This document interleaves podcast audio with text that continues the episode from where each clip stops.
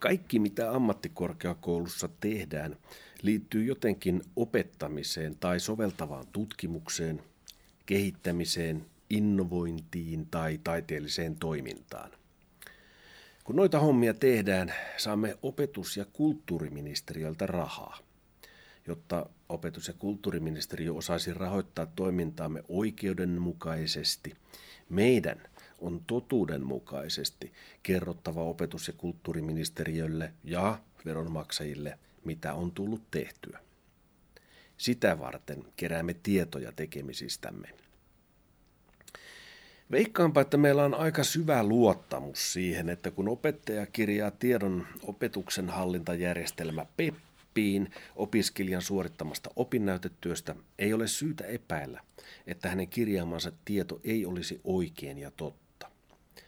Kun opetus- ja kulttuuriministeriö saa, saa tiedon, että Kaakkois-Suomen ammattikorkeakoulussa on tehty 2000 opinnäytetyötä, on, me, on melko lailla selvä juttu, että – Opinnäytetyö on oikeasti olemassa ja se vastaa niitä vaatimuksia, joita hyväksytyn opinnäytetyön tekemisestä on asetettu ja tekijä on juuri se, jonka nimi opinnäytetyön nimiösivulle on kirjoitettu.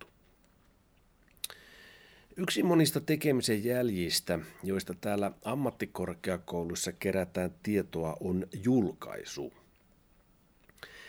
Julkaisulla tarkoitetaan esimerkiksi lehteen kirjoitettua juttua kirjaa tai kirjan lukua.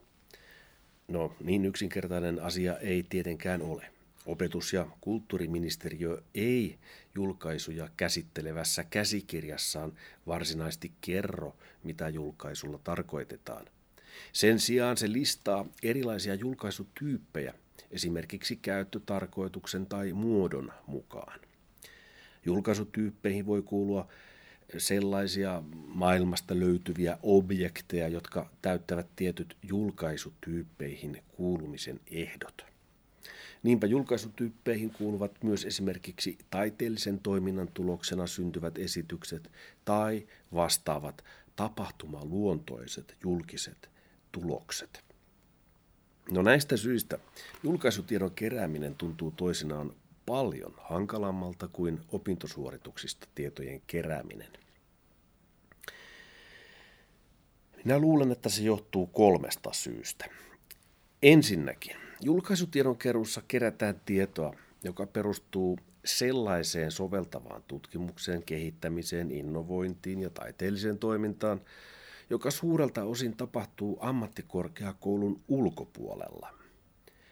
Julkaiseminen on julkista toimintaa, joka nimenomaan liittyy sellaisiin tekemisiin, joilla ammattikorkeakoulu tehtävänsä mukaisesti osallistuu oman alueensa ja omien ammattialueensa kehittämiseen, tutkimiseen ja taiteelliseen toimintaan. Siis julkisesti, muiden kanssa. Niinpä tieto tästä toiminnasta ei ole useinkaan automaattisesti löydettävissä ammattikorkeakoulun omista hienoista tietojärjestelmistä. Tieto on siksi jotenkin tuotava sisään ammattikorkeakouluun, jotta se voidaan sitten vastaavasti välittää edelleen opetus- ja kulttuuriministeriölle määrämittaisesti, tarkoin ja oikein.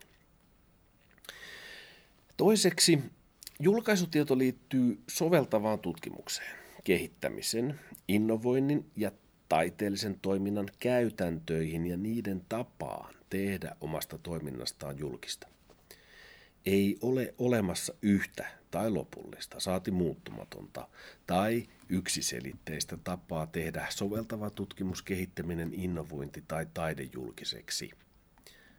Jos näin olisi, olisivat soveltava tutkimus, kehittäminen, innovointi ja taide saavuttaneet tilan, jossa näiden toimintojen muodot olisivat jo selvillä, eikä mitään uutta olisi tulossa.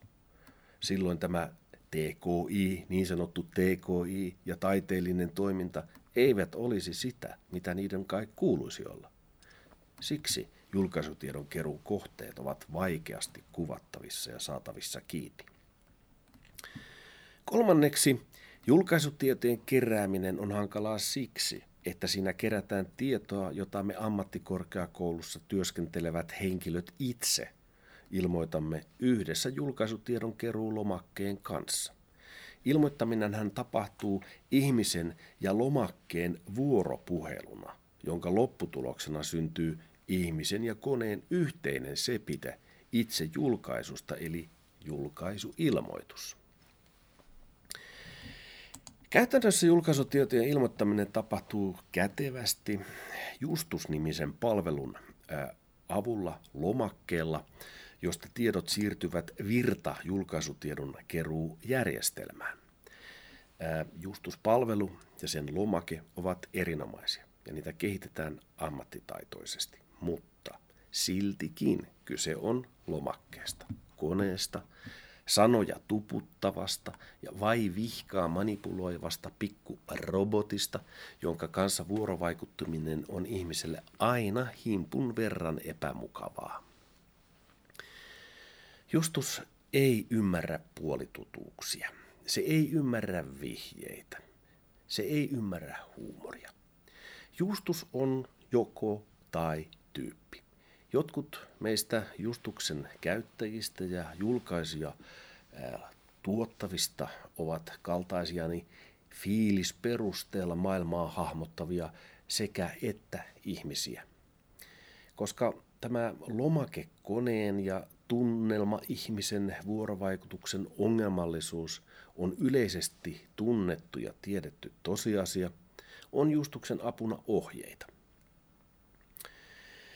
vaikka Justuspalvelun erinomainen käyttöliittymä on fantastisen intuitiivinen ja julkaisutietojen maailman objektit on huolellisesti kuvailtu, on Justuksen kanssa asioiville tehty opas laajuudeltaan 15 sivua ja julkaisutiedon keräjille tarkoitettu käsikirja perinteiseksi dokumentiksi muutettuna 91-sivuinen pumaska.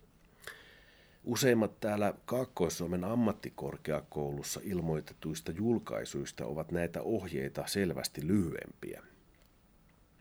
Maailma, josta Justus kerää tietoja, ei ole ihan pieni, se ei ole yksinkertainen, eikä luottamustietojen ilmoittajan kykyihin ole aivan vankkumaton, ihan hyvästä syystä. Leikitään, että olisin saanut tämän jutun, jota tässä nyt ehkä kuuntelet, junailtua osaksi jonkin korkeakoulukentän hankkeen kokeellista virtuaalikonferenssia. Huomaan loppuvuodesta, että intranetissämme huhuillaan ihmisiä ilmoittamaan julkaisuistaan. En suinkaan tiedä, onko alkuvuonna tekemäni tuotos opetus- ja kulttuuriministeriön ohjeessa tarkoitettu julkaisu, mutta arvelen – että se ehkä voisi olla sellainen, ja päätän ilmoittaa asiasta varmuuden vuoksi. Luotan siihen, että kyllä sitten joku varmaan oikaisee. Ennemmin, tai useimmiten myöhemmin, päädyn sitten tarinoimaan Juustuksen tämän loma, kanssa julkaisustani. Enkä varmasti pilaa tätä hienoa hetkeä ö, lukemalla oppaita tai käsikirjoja. Justuksen kanssa vuorovaikuttaessani tarkastelen teostani kriittisesti, mutta armollisesti.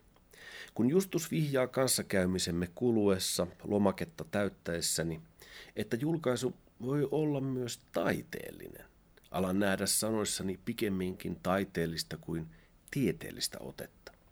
Mielessäni voimistuu tunne, että kyseessä on lähinnä kaunokirjallinen teos, koska onhan tekstissä kieltämättä omakohtaista, kokemuksellista, ehkä narratiivista tai jopa karnevalistista imua.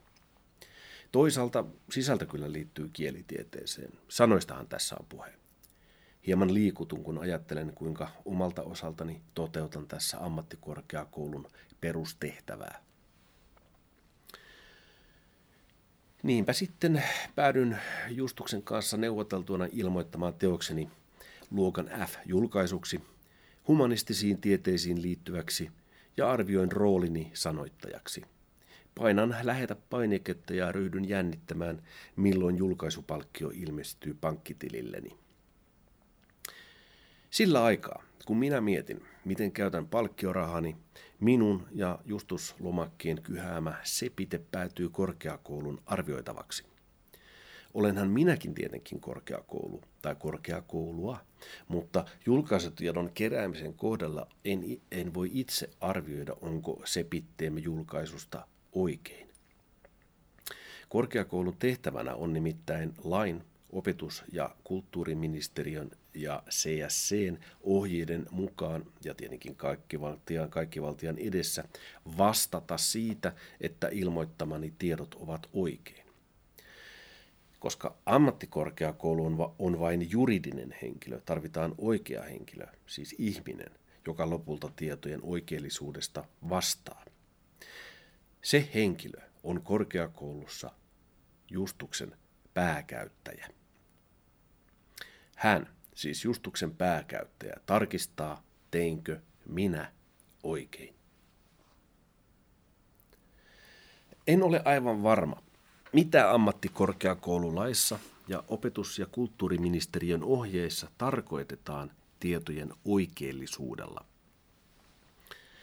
Jos sillä tarkoitetaan sitä, vastaako lomakkeen, justuslomakkeen ja minun yhdessä laatima sepite julkaisustani lomakkeen ulkopuolista todellisuutta on kyseessä todella vaikea salapoliisitehtävä.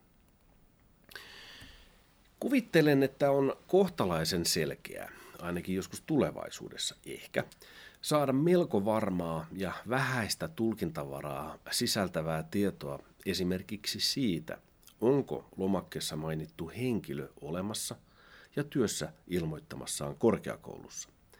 Sen sijaan tieto siitä, missä alayksikössä henkilö työskentelee, onkin jo luultavasti vaikeampi hahmottaa. Minäkin kuvittelen työskenteleväni kolmessa alayksikössä. Paljon hankalammaksi tilanne muuttuu, kun ryhdytään arvioimaan ilmoituksen kohteena olevien tekojen ja tuotosten suhdetta lomakkeeseen kirjoitettuun tarinaan ja tämän kaiken suhdetta opetus- ja kulttuuriministeriön julkaisutiedonkeruussa käyttämiin kategorioihin. Lopultahan voi käydä niin, että minun ja Justuksen yhteinen näkemys teoistani ja julkaisuistani ei resonoi opetus- ja kulttuuriministeriön julkaisukäsityksen kanssa oman ammattikorkeakoulumme Justuksen pääkäyttäjän tulkinnan mukaan. Mitä sitten tehdään? No, sitten puidaan, puhistaan ja punneretaan. Yksi on varmaa, Justus, lomake, vaikenee. Siksi tunnen suurta myötätuntoa kaikkia Suomen ammattikorkeakoulujen julkaisutiedon keräjiä kohtaan. Julkaisutiedon kerääminen ei olisi lainkaan pohdinnan arvoista tai näin hemmetin mielenkiintoista, jos keräsimme tietoa vain kaikesta siitä, minkä jo tiedämme. Tutkimuksen, kehittämisen, innovoinnin ja taiteen tekeminen ja sen julkiset tuotokset eivät ole yksiselitteisiä tai riidattomia juuri koskaan. Vastuukysymys tekee julkaisutiedon keräjistä melkoisia byrokratian supersankareita, postmodernin korkeakoulun Sherlock Holmeksia ja julkaisukonfliktien Martti Ahtisaaria. Silti minusta tuntuu siltä, että tämä asia pitäisi järjestää jotenkin toisin. En vain tiedä miten.